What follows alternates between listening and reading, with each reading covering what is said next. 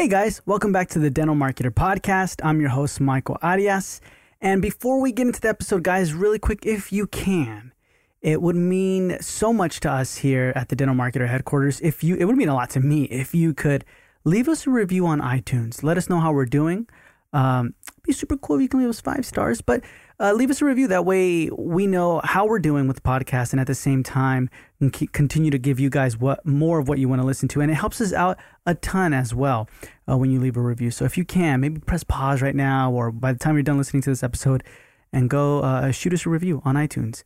But in this episode, I'm speaking with Dr. Ankur Gupta. We were going to random schools and giving a presentation. It's kind of funny because that's a pain in the butt, right? Like nobody wants to do that. Yeah. Um, but two things happened. Number one was all of a sudden these kids were going home telling their parents about these dentists or these cool people that came to their school and gave them these free toothbrushes or whatever. And so people started calling our office just to make appointments. That was number one. But number two is the two of us were so uncomfortable and awkward with public speaking. We were so uncomfortable with it when we first started doing it. But our audience was a bunch of like first graders. So who cares? And so we started, we started actually getting really good. We started figuring out how to get first graders to like really laugh or first graders to get all excited. And I would say that so so there was this one purpose, and that was to send patients to our office to start getting mm-hmm. new patient phone calls. And then there was this other purpose where it was to create a really high level of comfort with something that we were both uncomfortable with, and that was community engagement.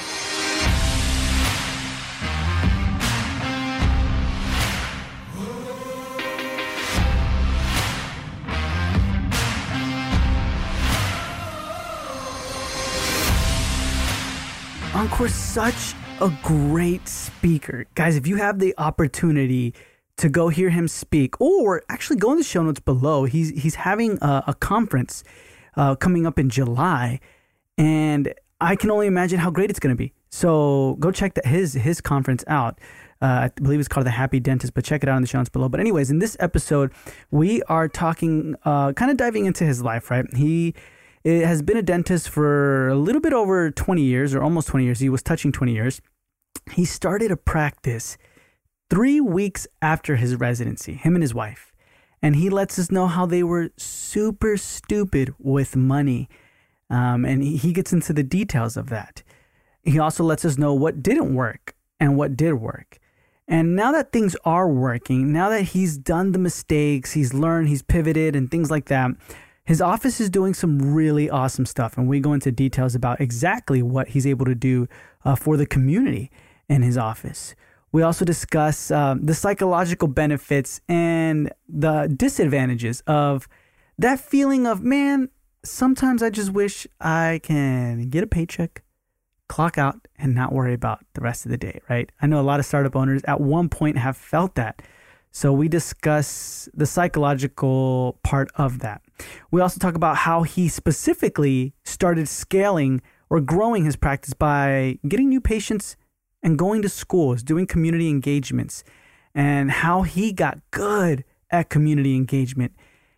And the way he climbed up this ladder, guys, it's brilliant, brilliant, brilliant. Uh, especially if you feel uncomfortable ground marketing, right? If you feel uncomfortable going to specific businesses and talking, um, just listen. Listen to how he did it. We also discuss the major changes he had to make from back then to now uh, specifically digital, what he's utilizing, what he changed out, what he's utilizing today, how it's making his practice and his life much, much easier, much more efficient. Uh, so listen to that part of the episode. We also discuss staff meetings and how they are so important. I know sometimes we think, oh man, I did a staff meeting and it didn't work, but something he mentioned that I really, really appreciated is without staff meetings, you'll never do anything special. So he goes into much more detail about that and why they're so important. One of the things he realized the most is um, debt. Debt is real. And a lot of the times he noticed he was being fake rich. So stop being fake rich. Debt is real. And he lets us know how he got out of that debt and finally uh, started accumulating wealth, right? And we discussed that and so much more. We also discussed the case acceptance. What made him eh, what made the case acceptance skyrocket? I mean, guys, I can mention so many great points from this episode, but I want you to listen to it. So without further delay, here is Dr. Ankur Gupta. Ankur, how's it going? Hey, good, good. Thanks for having me, Michael. Awesome, man. If you don't mind me asking, I mean, if people are in the show notes below looking at the video, uh, you have like a huge map in the background. So, like, where are you located? Oh yeah, I do have a map in the background. Um, I'm in Cleveland, Ohio, and I I I love maps. I actually I'm kind of sad that that Google Maps and and GPS have become the norm because I, I like it's my favorite thing in the world is just having like a paper map and looking at it and uh, trying to find what routes go where. Uh, that's like my favorite thing. And so it, when I saw this at IKEA, I was like, oh man, I gotta have it. You gotta remember back in the day when you were looking for uh, like directions and you pulled out that big book and you were like, "Where yeah. is it?" Yeah, yeah G G seven and yeah, yeah, yeah. so it's so different now. I mean, I didn't love it as much as you did because I'm horrible with directions, but like, so I would be flipping pages while I'm driving. But I get you, man. Awesome. So, Ankur, can you tell us a little bit about your past, your present? How did you get to where you are today? Oh, sure. Um, so I'm a dentist. Uh, I've been a dentist for almost 20 years.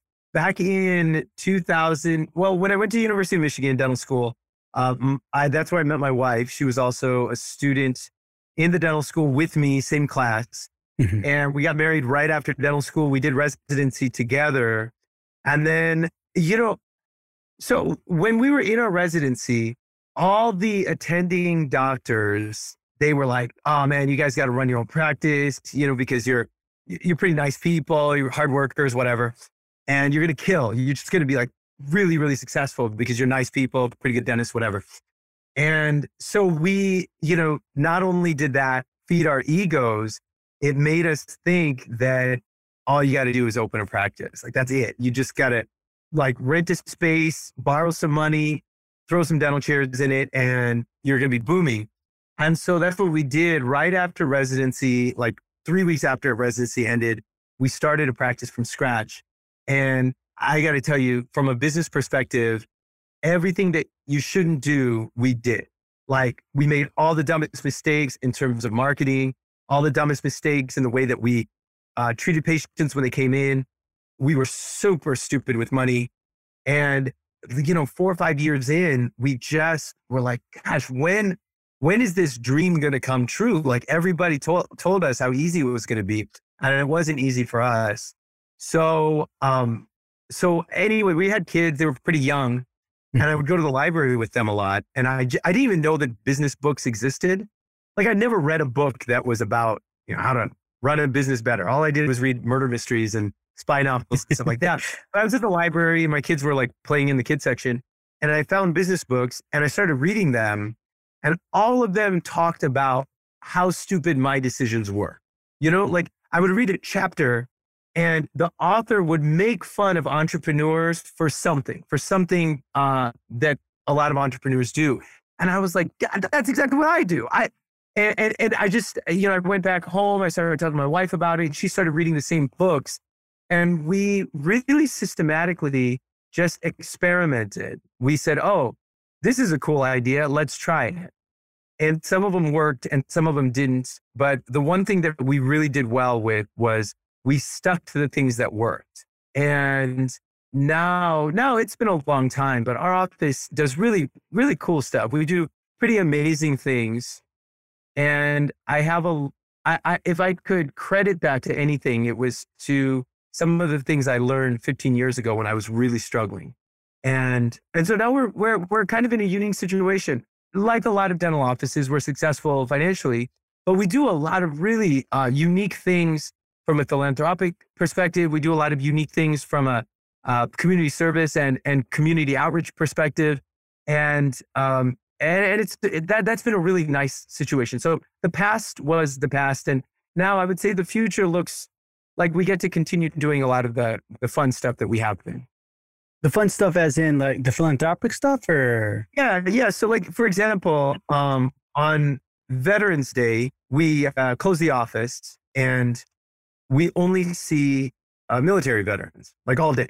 When we first did this seven years ago, we saw maybe 40 military veterans showed up. And our office isn't that big. We only have seven ops. And we we realized like, well, this people actually can um, they could utilize this. So all we would do is see military veterans. We would do free work on them, fillings, checkups, cleanings, extractions, whatever they wanted, denture adjustments. Mm-hmm. And we would do it for free. And now, uh, every year after year, we're seeing over 100 military veterans coming in. That's a hard thing to do. Like in a little office with a little team to see that many people, that was, that's a, that's something I'm really proud of. And it's, it's incredible from a philanthropic perspective. It makes me feel like a good person. But also, I feel like, what, how, how did we pull this off? Like, how could we pull off something that where we see this many people serve this many people and still feel like relatively sane at the end of the day. And uh, things like that that's unique. That that's something that when i first started a practice you know back in 2004 i don't know that i ever thought that that's something that we could accomplish. And, and so i guess that's an example of one of those cool things yeah. Veterans Day, is it like, oh, we're only serving veterans, our patients that used to be veterans and things like that? Or is it veterans like any veteran can come in, get any work done? Don't even worry about anyone. Any any veteran can come in. Every so often, patients of ours come in and they're like, oh, I saw the Veterans Day thing. And we're like, yo, like, don't come in today because it's a madhouse today. Come in on your normal appointment in a couple months and we'll just give it to you for free, you know?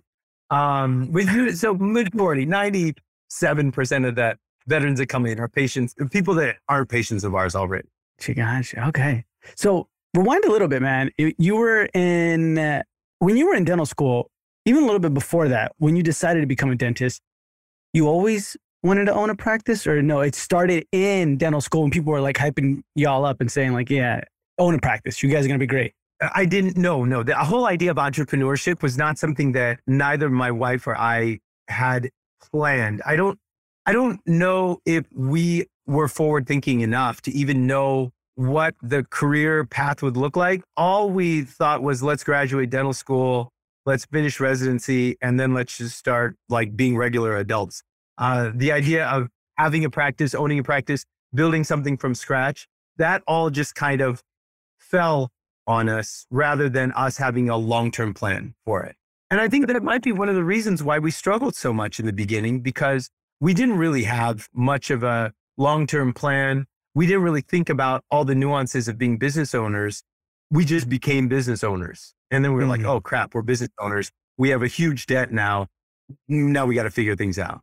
Yeah. That's a lot, man. That's a lot to, I feel like, to stick with. You know what I mean? Especially if you weren't, if it wasn't the plan ever, you were just thinking, like, man, it must be so nice to just get a paycheck and go home, clock out, and and that's it. Be with the kids, right? But if if if it wasn't part of your the plan, what made you guys stick with it until this whole time?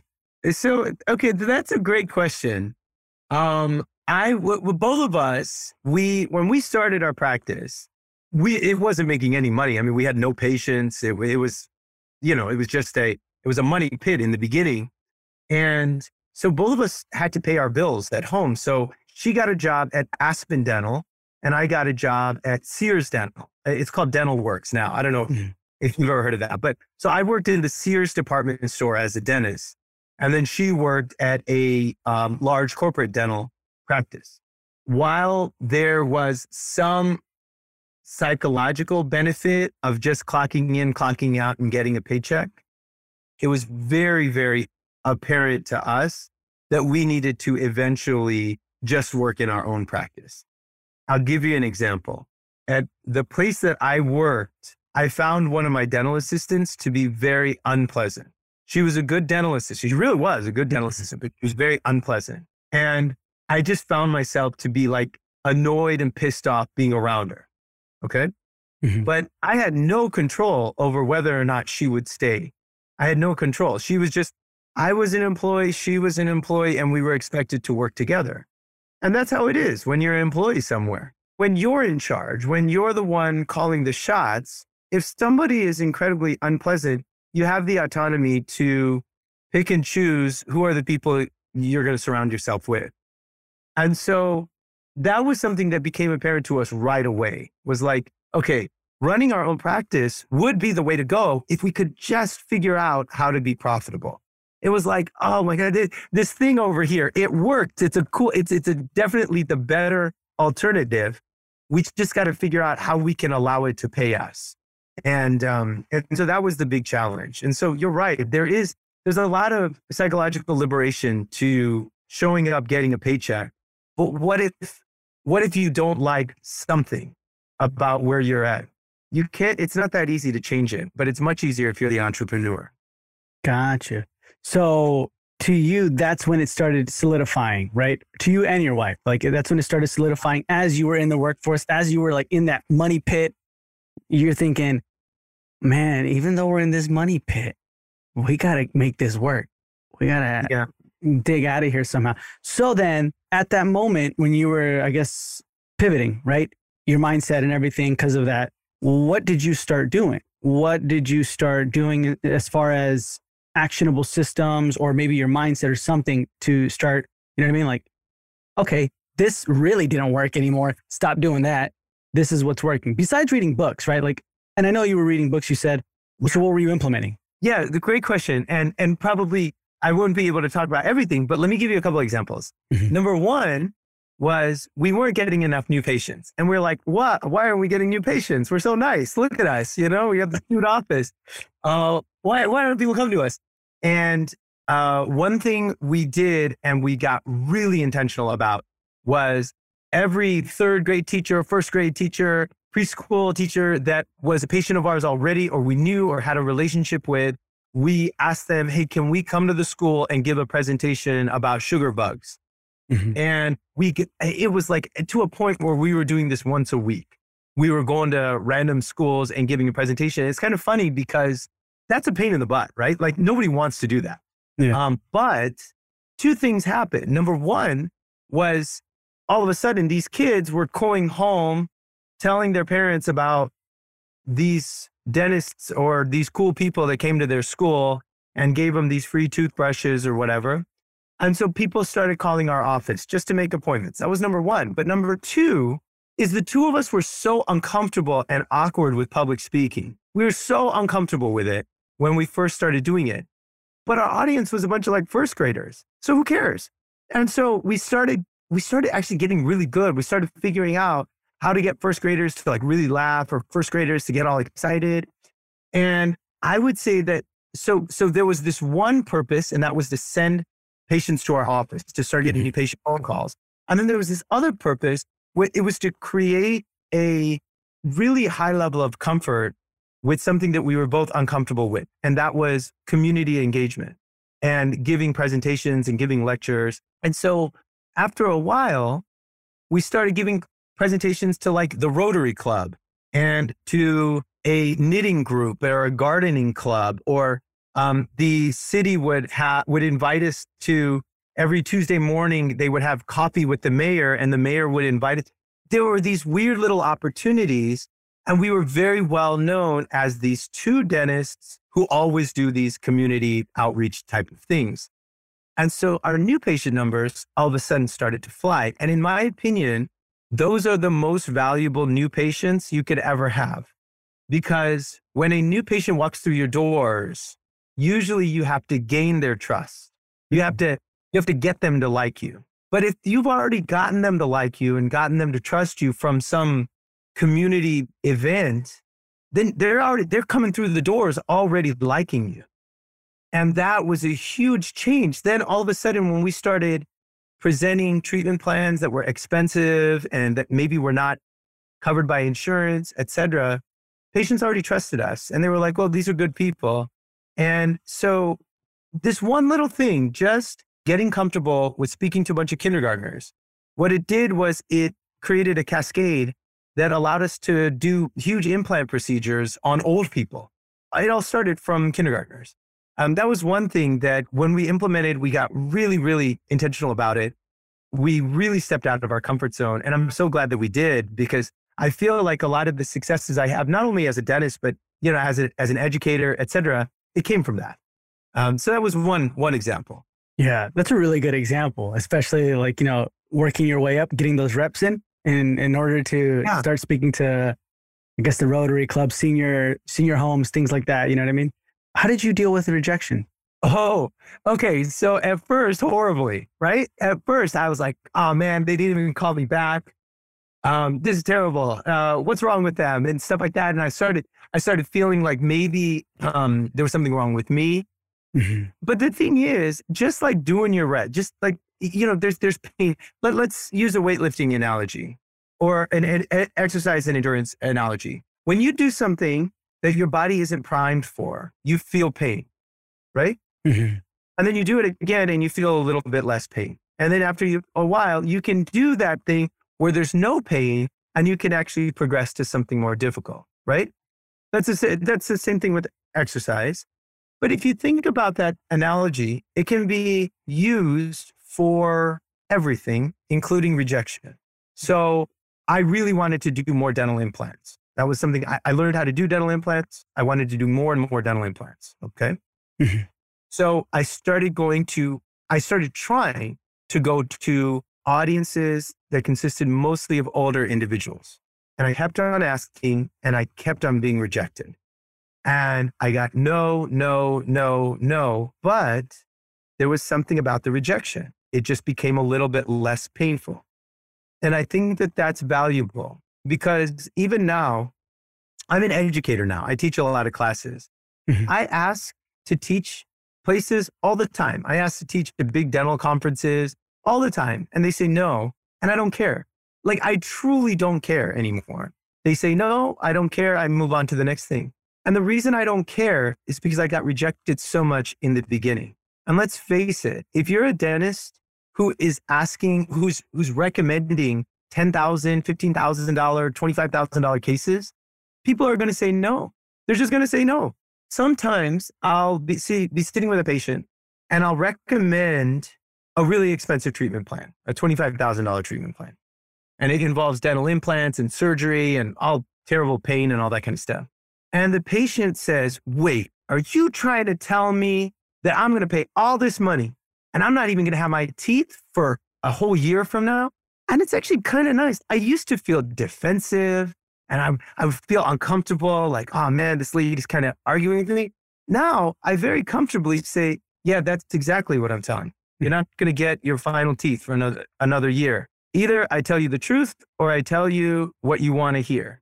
And the reason I'm able to say that and say it confidently is because I'm really comfortable with her deciding not to do treatment with me. I'm very comfortable with that. I'm very comfortable with the rejection. I'm very comfortable with no. And so I really encourage anybody who, who feels that pain of rejection to just continue getting rejected because that might be a that might be the one thing that that uh, takes you to success is that it, once you get comfortable with it all of a sudden the confidence starts showing up and then it's much easier to get patients to actually say yes yeah man that was really good actually speaking of which that lady the one who's like are you trying to tell me that nine times out of 10, she ends up doing the treatment. You know what I'm saying? Nine times out of 10, she's like, oh, wow, this is the first dentist who wasn't trying to BS me. Okay, all right, I'll get, you know, I think I'm going to go with this guy. Yeah, no, that's that 100% right. And I think it's, um, I don't know, kind of like this uh, type of marketing. Uh, I, I consider like, you know, ground marketing, community engagement, all these things.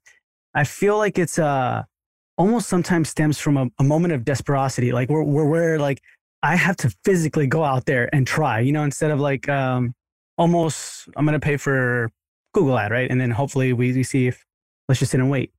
But I also feel like a lot of people today or a lot of practice owners, some, and this is my opinion, I feel like sometimes they, they'll try, right? Three or four times and then they vent maybe in a Facebook group and somewhere, and then they're like, ah, oh, and then other people start chiming in their opinions. No, you got to be doing this, you got to be doing SC, all these other things, right? And you're like, you don't give it the proper. I guess you don't have enough reps in, right? Yeah. Or that, or, or what, what do you think? I don't know. Everything has to be the long game. So I'll give you an example. I'm sorry for going on these crazy analogies, but but that's good. I like them. All right. Um, my daughter is really picky eater, super picky. From the time she was a baby, anytime we gave her something interesting, she wouldn't eat it, and she just wanted the widest, plainest, the simplest stuff to her palate. Yeah. And that was just how she was. At first, we gave into that. And we were like, all right, let's just give her like the grilled cheese and let her eat it. And then me and my wife will sit by her. We'll have our own adult dinner. Mm. Okay. And then my son came along and he was less picky, but we had developed this system like, let's give our kids the simple kid food and then we'll sit somewhere else, right? And we'll eat our adult food. And because it was so simple, it was so simple. Mm-hmm. Then we read this book. It was called French Kids Eat Everything. And uh, the, in the book, the author was like, yo, if you want your teenage kids to have a healthy diet, you got to start now. And so, and the author gave all these ideas like make dinner a big production, set the table, light a candle, do all this kind of stuff, have the kids set the table, all this kind of stuff, right? Mm-hmm. I would say for a full year, I hated that author. For a full year, I was like, I hate it. She sucks. She's telling basically you took you took dinner, this thing that I used to enjoy and made me hate it, right?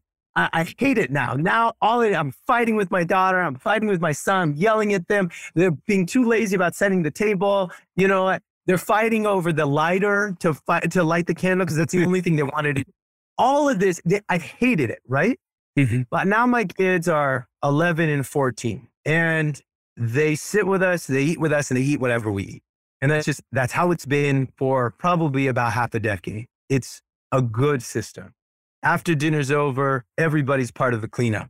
It's a good system, but it sucked in the beginning. It was the worst. And so when we talk about things like going to schools or going to the Rotary Club and stepping out of your comfort zone and giving a speech, sometimes what we want so bad is for the very next day for the phone to ring and some old guy who has ill fitting dentures to say, Hey, I listened to your lecture. I really like this dental implant idea. I'm ready to go forward with it. Can I set up a consultation? That's what we think in our head because in the same way, if I set the table and I have my kids light a candle and I serve up like some pinto bean and cabbage thing, they're going to eat it and they're going to love it. And they're going to be like, I love you, dad. I love you, mom. That's what we think could happen. And it never freaking happens. That's just not how life is. Eh. Instead, you play the long game and you continue, like you said, putting in the reps. And then all of a sudden, you have this crazy implant practice and you're doing them all the time.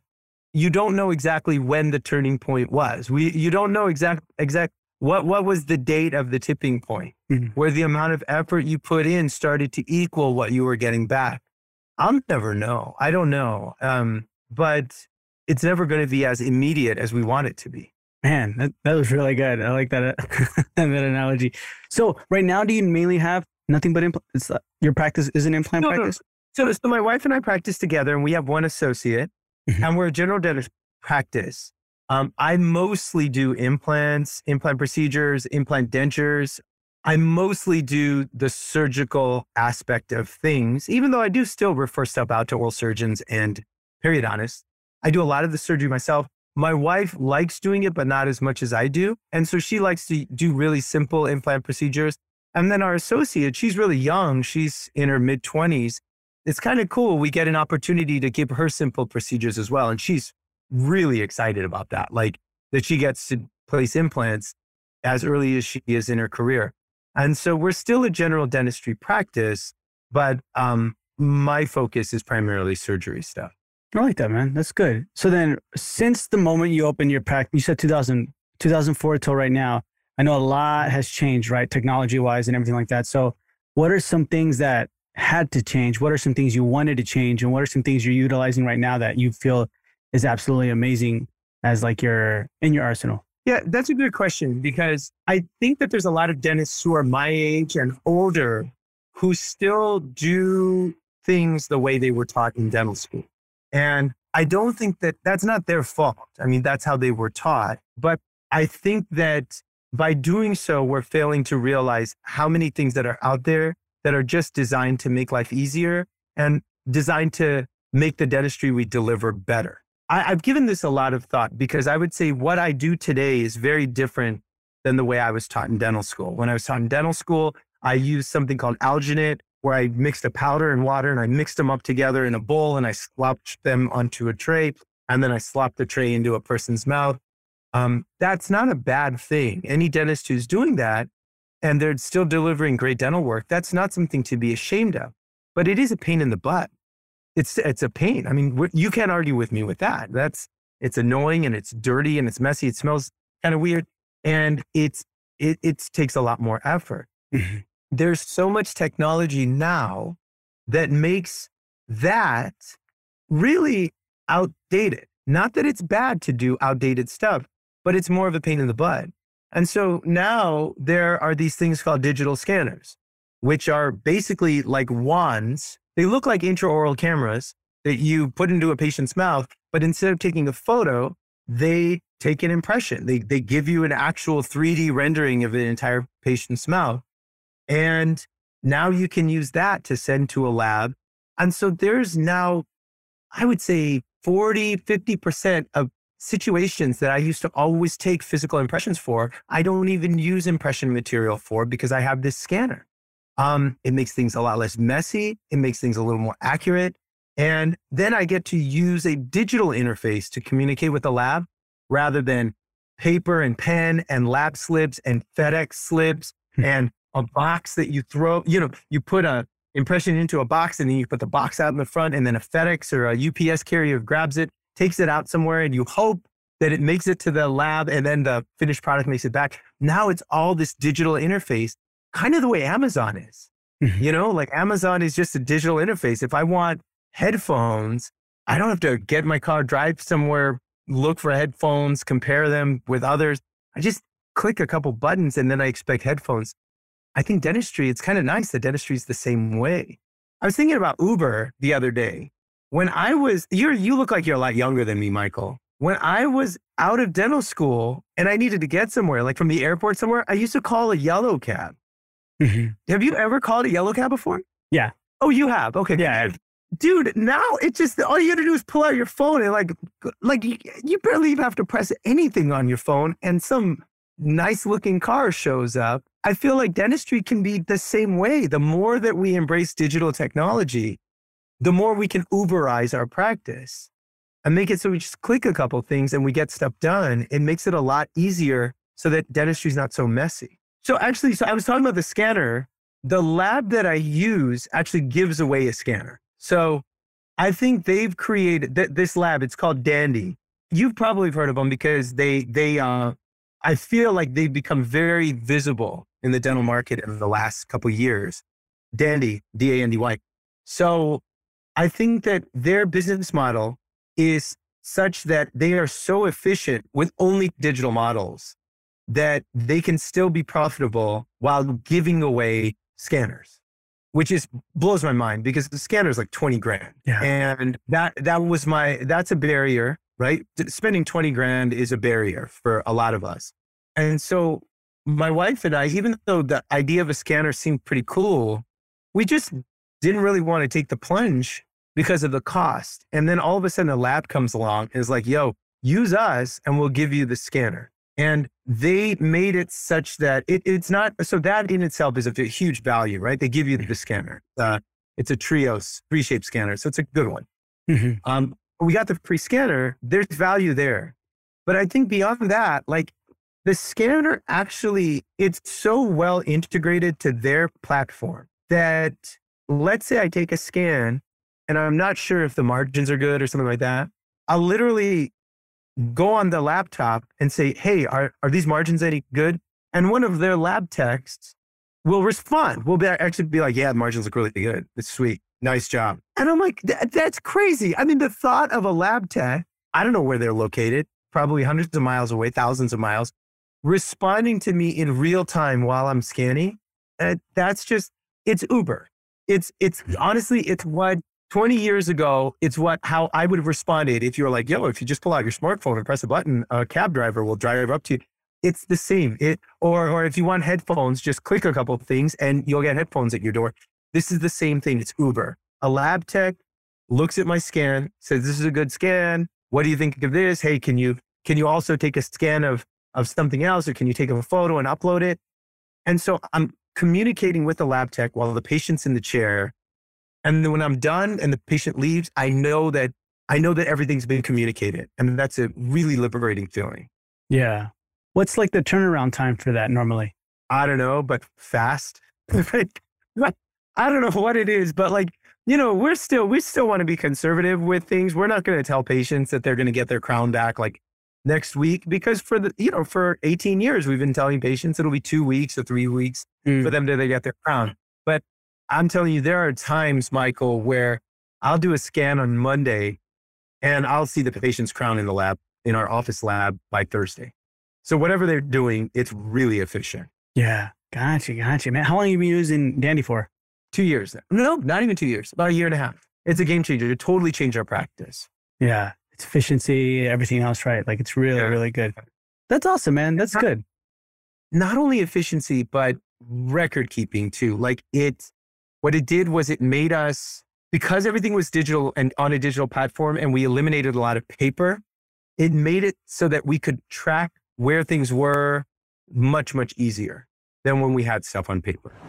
All right, guys, you heard it from Dr. Gupta. Dandy is, uh, it's going to change your practice. It's going to change your practice in such a great, fantastic way.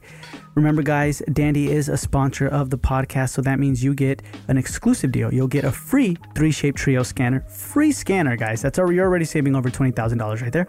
And you'll also get $250 in lab credit. Just go to meetdandy.com forward slash TDM. That's meet dandy.com forward slash TDM, or you can go in the show notes below. It's going to be the first link in the show notes below, and then that's going to lead you to the exclusive deal. And at the same time, you can learn more about Dandy. Alrighty, guys, let's get back to the episode. So, is it okay if we kind of dive into a little bit more of the analytics and business side of your your practice right now? Yeah, of course. Yeah, I'd love to. I'm sorry for probably kind of veering off there, but that, that's a pretty game changer there too. No, yeah, definitely. That, that a really, really, really good uh, thing to let our listeners know. Well, I wanted to ask right now with your practice before compared to now. I mean, like, let me just ask you, like, what's what's production and collection looking like for you, like in a monthly oh. or a yearly basis? Okay, so let's put it this way: we are in a situation financially where there's no crisis that will ever cause us stress, right? So let's say, um, I don't know, the bathroom pipe in my kid's bathroom starts to leak and it completely erodes the drywall that's underneath it, and yeah. Um, insurance doesn't cover any of it. And we have to tear the whole thing apart and rebuild a whole section of our house. I would say that there have been plenty of times in my professional life where that would have been a financial crisis. It would have caused immense amount of psychological stress. And we're in a situation now where nothing like that is going to cause us psychological stress. So we're in a we're in a very happy uh, situation financially. That's good, man. That's good. Yeah. And then yeah. new patients wise, how many new patients are you getting a month? We're around 35 to 40. Okay, 35. What are you doing for marketing and advertising? So we used to actually, we used to only do um, just that internal marketing outreach, um, you know, uh, having a cool Facebook page, having a cool website, putting cute videos on it and stuff like that. We used to only do internal stuff. But ever since I decided to kind of double down on the implant side of things, I actually did hire a external implant marketing company. Uh, they're called Driven Dental Marketing, um, and they their purpose is to drive high value implant patients uh, to call our office. And they have a cool system. What they do is the phone number that is on their marketing pieces is not our office phone number. So patients are actually calling their people, and their people do all the pre qualification stuff. Mm-hmm. And then they basically deliver these patients to our schedule with a bow. Like these are patients that are already very eager. They're kind of pre-qualified from a financial perspective. Um, and that's been, uh, that's been kind of nice. These are, these are pretty high end, high level procedures. And it's kind of nice to have them kind of given to us instead of having to earn it as much. Yeah. I like that. So you, so let me ask you, when did you start or have you always had? But when did you start like hiring, I guess, external marketing companies or agencies and things like that? So it was, it's really recent. It's only been since September of last year. Prior to that, uh, we stuck very uh, firmly to just internal marketing. Actually, to the point where I probably had a little bit of disdain towards external marketing because mm-hmm. I think there's a lot of external marketing out there that's not as effective um, especially if it is uh, cookie cutter. And so um, I had a little bit of disdain for that because a lot of external marketing is expensive. Okay. Mm-hmm. it, it costs a lot. And if you're not developing a relationship with a patient through external marketing, you're going to have patients that come in that don't know you or like you or trust you. Mm-hmm. And so you know, we were talking about Josh earlier, um, Studio 88. He builds these crazy websites, these beautiful, amazing websites. But what I think is most valuable about his websites is that when you look at his sites and you look at the dentists that are featured on them, those dentists look very likable. They, they look very relatable and they look like humans who you want to be friends with. I think that a lot of external marketing, traditional external marketing, is kind of like, you know, there's this one dentist, and let's say it's a he in this case. It's a it's a male dentist who's wearing a white coat and he's kind of smiling in the middle, and then he has like almost like a pyramid of female uh, uh, uh, team members mm-hmm. not wearing the white coat around him, and they're all smiling, and that's kind of like what you picture when you picture traditional third party marketing. And I've always not liked that. I always felt like, dude, I don't know if that's going to create the type of effect that we want. We just want patients to come in and like us. And so I kind of feel like if a person is going to invest in third party marketing, it should be the type of marketing where the real, relatable you as a dentist, as a practice, that's what's showcased the relatable, the maybe imperfect, the funny, the goofy, the um, flawed but compassionate and genuine individual. That's who's highlighted rather than the cookie cutter. Here's a nice picture of our team, and all of us are kind of glossed up and dolled up. I, I want that's what I kind of feel like that that's the value in in third party marketing. You know what I noticed, Ankur, about you? Like you're really good at putting words with the emotions and thoughts. Like some things oh. you mentioned where I'm like, I've always wanted to say it, but I didn't know how to say it like that until you, you know what I mean? Like, or I didn't even think about it, but, but it's good. It, and you're right. Like, uh, I feel like I, uh, I remember some of the practices I worked in, they were always like, no, this is how we need to be professionally. This is how it has to be. This is a professional, like, this is a professional business. The same way you thought, like the pyramid and you know what I mean? Like yeah. they, just the doctors were wearing white coats and stuff. And a lot of us didn't like it, but I mean, that was our boss. You know, we can't. Right. And and a lot of times it's the the boss isn't doing it because they're arrogant or they're doing it because that's how it's always been done. You know what I'm saying? So it's not mm-hmm. really on that. They're they're not the bad guys, right? They are just doing it the way that they saw other dentists do it. So, uh, you know, one example, um, if you were to go on my website, I'll go, I'll chat it to you um, later. So a, a couple years ago, one of our team members, our hygienist, she said, you, you, do you remember the show Full House? Yeah.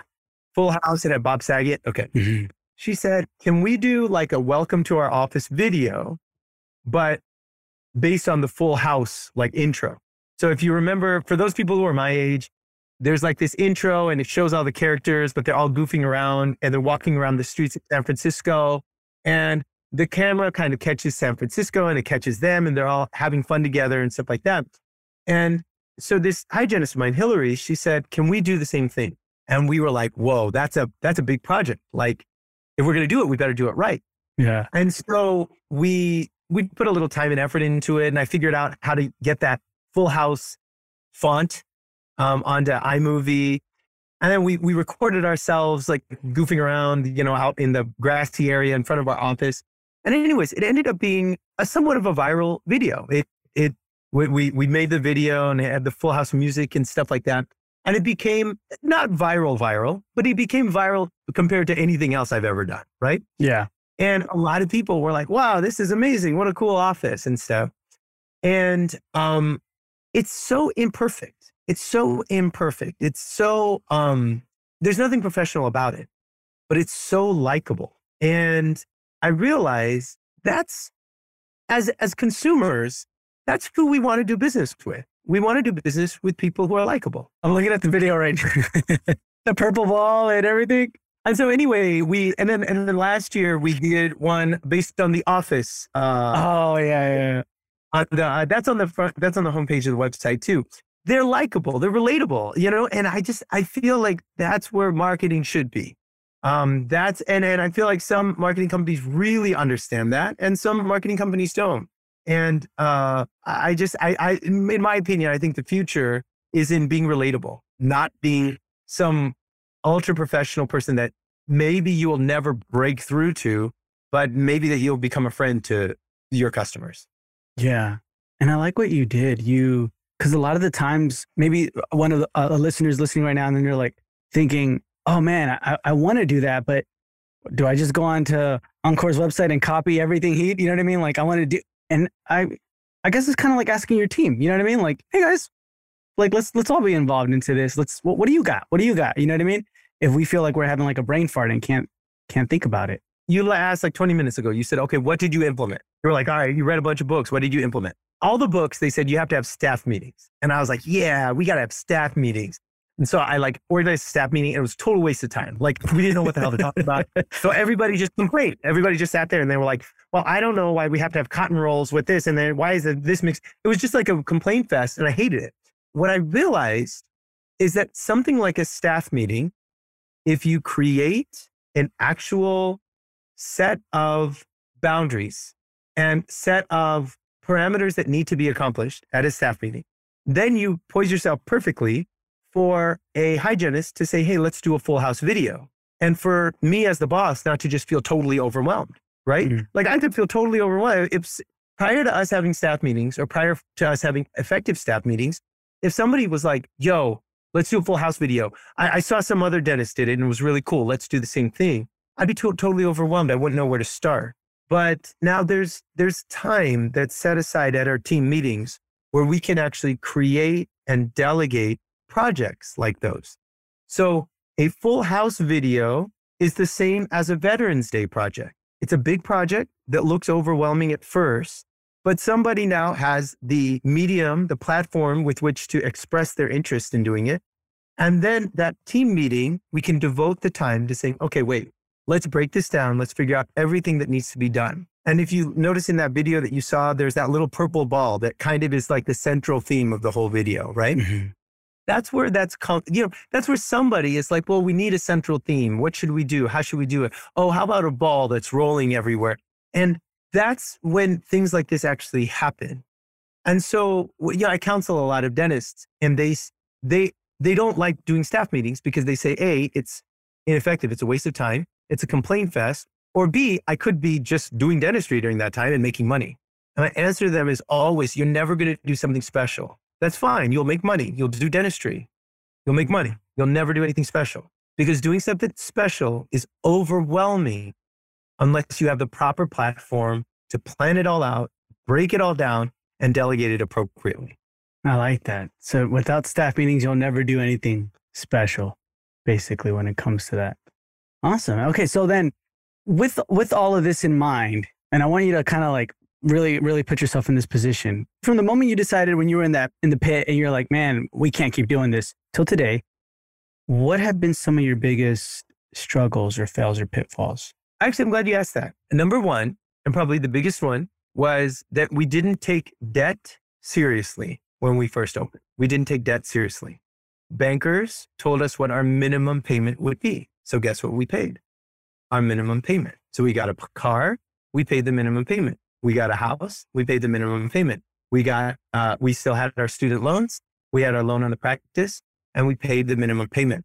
And what we realized once we started becoming smart is that no matter what our income was, if we were buried in debt, then we weren't truly rich.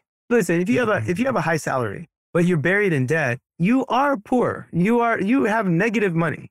And once we realized that debt is actually a very bad thing and something that we can live a incredibly special and liberated life if we are if we eliminate those debts. Our life completely changed. It completely changed. And so we stopped being fake rich. And i would say that there was about seven years where we stopped being fake rich. Mm-hmm. our our friends mostly whom are doctors and lawyers and dentists and stuff like that they would invite us to dinners or vacations and stuff like that that we knew that eh, number one, it probably isn't going to be that much fun. And number two, it's it would be another example of, of us being fake rich. And while that's that's definitely uncomfortable to say no, what it has done is it's allowed us to be uh, to to live a very unique life in our 40s. You know, we're both in our 40s now, and our lives are very unique. The amount that we can give is very unique.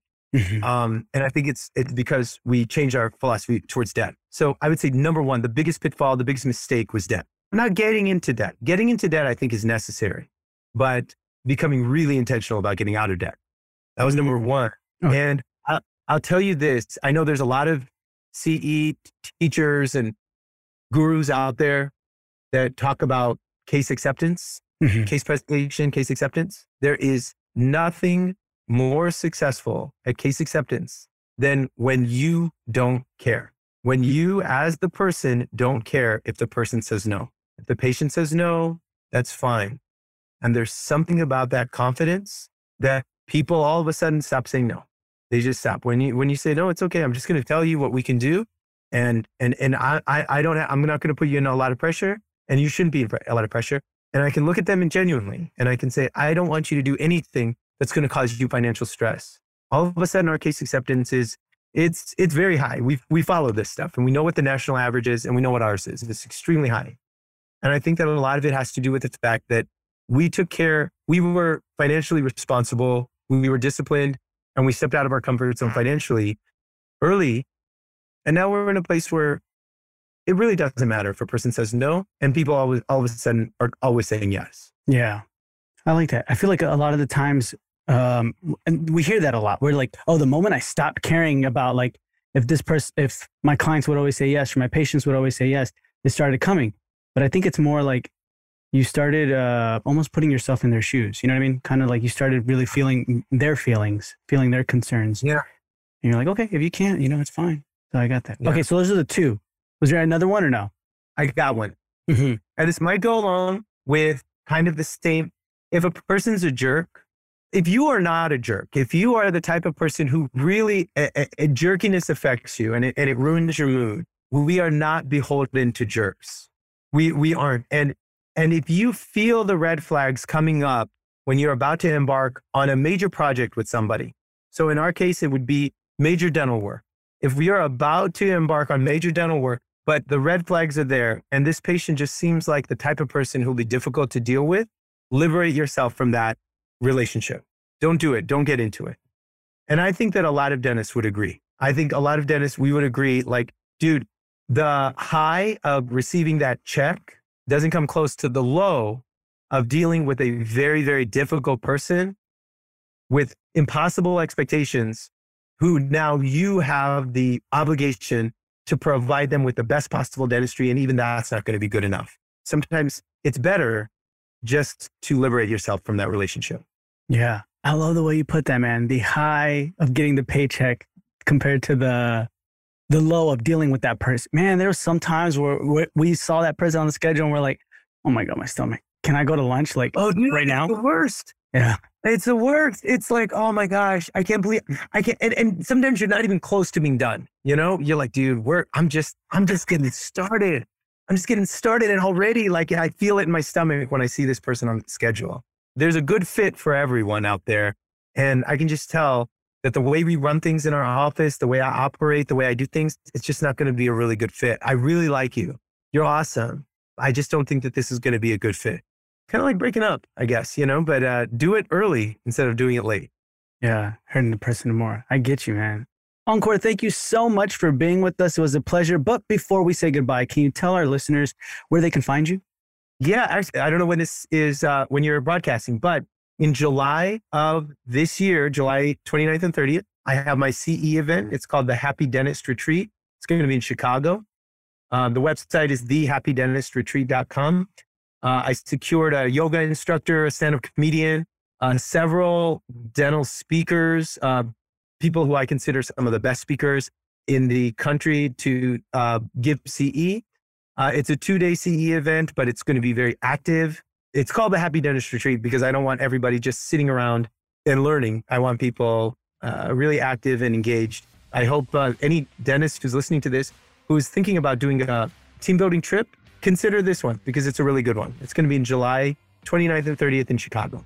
I'll include uh, the website to my office, the website to me as an educator, and of course, the Happy Dentist Retreat website as well. Okay. I'll put those, I'll chat those to you right now so you can keep them in the show notes. Awesome, guys. So make sure you go check that out. And Ankur, thank you so much for being with us. It was a pleasure, and we'll hear from you soon.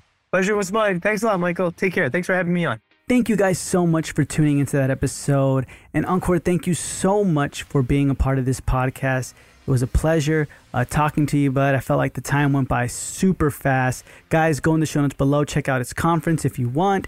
Um, also, check out all the extra links that he has. Reach out to him. Check out his website. It's really unique, uh, but uh, it's it's fantastic. I, I, I hope a lot of you guys take that into consideration. What he was speaking about with um, how to market, right? How to be relatable. Uh, so go ahead and go in the show notes below. Check out his website. It's really really uh, great videos on there, great website as well.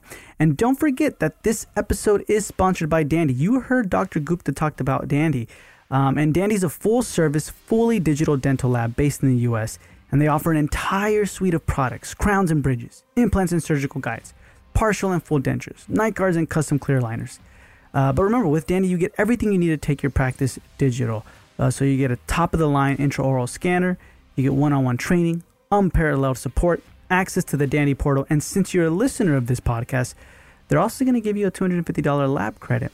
So you get everything you need to take your practice fully digital. And you can find out more about Dandy by going to meetdandy.com forward slash TDM. That's meetdandy.com forward slash TDM. And remember, if you decide to try Dandy out and use that link, then you'll get a free three shape trio scanner and you'll get $250 in lab credit. So go to meetdandy.com forward slash TDM, or you can go in the show notes below. It's going to be the first link in the show notes below. That's going to do it for this episode. And as always, guys, thank you so much for supporting the podcast. It means so much to me. So I appreciate you very, very much. And I'll talk to you in the next episode.